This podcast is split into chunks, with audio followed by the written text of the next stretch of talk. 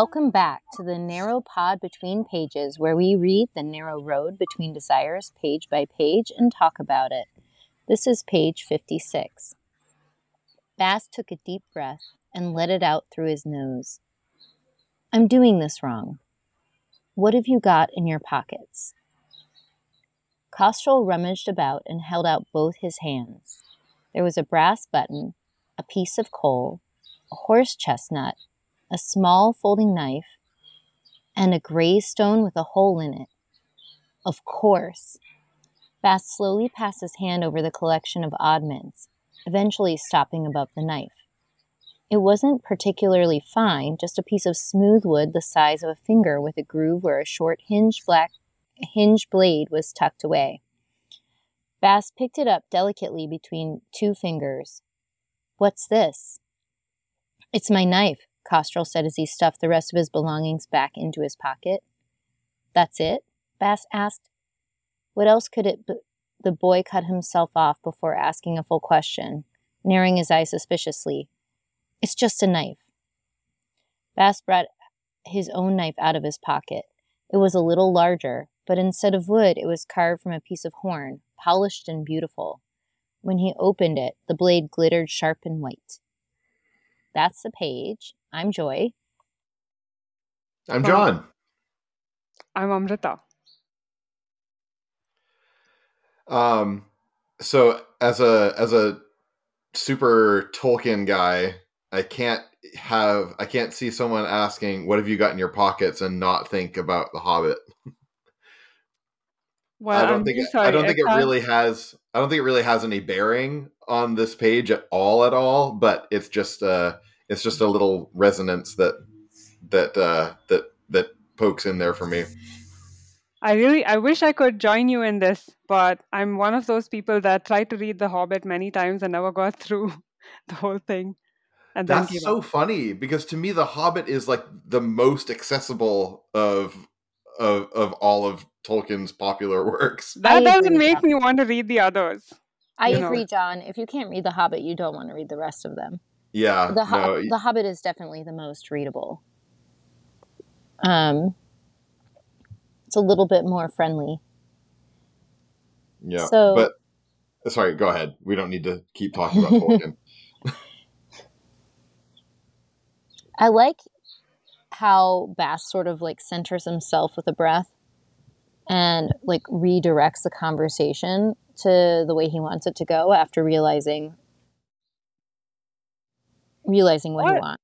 What is the way that he wants it to go? Like, what do you think is the point of this? Asking Kostrel what's in his pockets.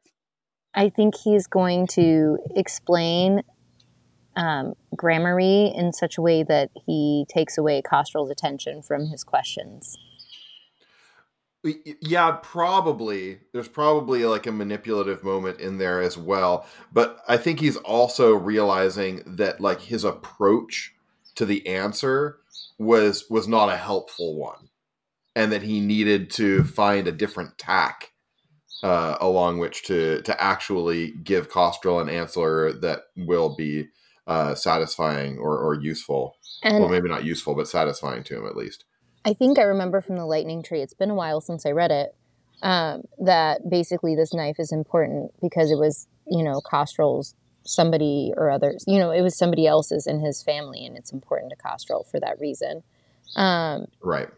So that's why Bass is like, asking him, what is this? Is it just a knife? Like, mm-hmm. I think he's about to offer to trade knives, even though his is obviously more valuable. Right.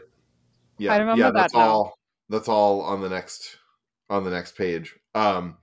But so there's a quick thing here that seems super significant, and I don't know why, or like I don't really yet know what the significance of it is. But it's in the stuff that Kostrel has in his pockets. It says, and it's emphasized with an ellipsis, and then a very short punctuation of a sentence. And a gray stone with a hole in it. of course. Like, of course what? Like, what? Why is that so important? Yeah. So, right. Yeah. And I guess we know from Lightning Tree that that's going to be, that kind of stone is going to be important, but. Yes.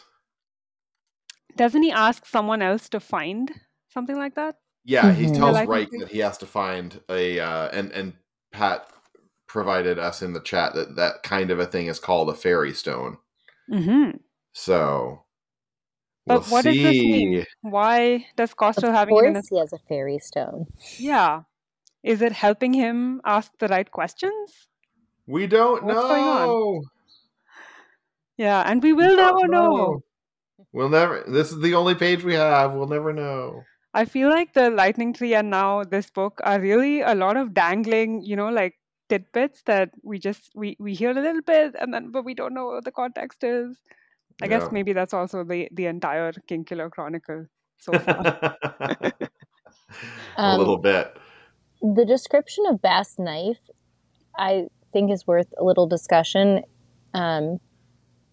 Instead of wood, it was carved from a piece of horn, polished and beautiful. When he opened it, the blade glittered sharp and white. So do we think that the blade is also horn or maybe bone? I think it just means it's much finer steel. Ooh. Than Kostrel's.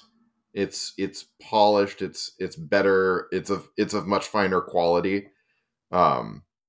That is also what I took it as. I didn't think the blade itself was made of horn or bone.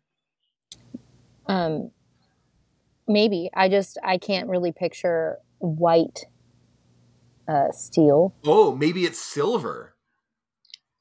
Because silver would show as Bass would white. Want to eschew iron in all of its forms. That's why so I thought perhaps it's a silver blade.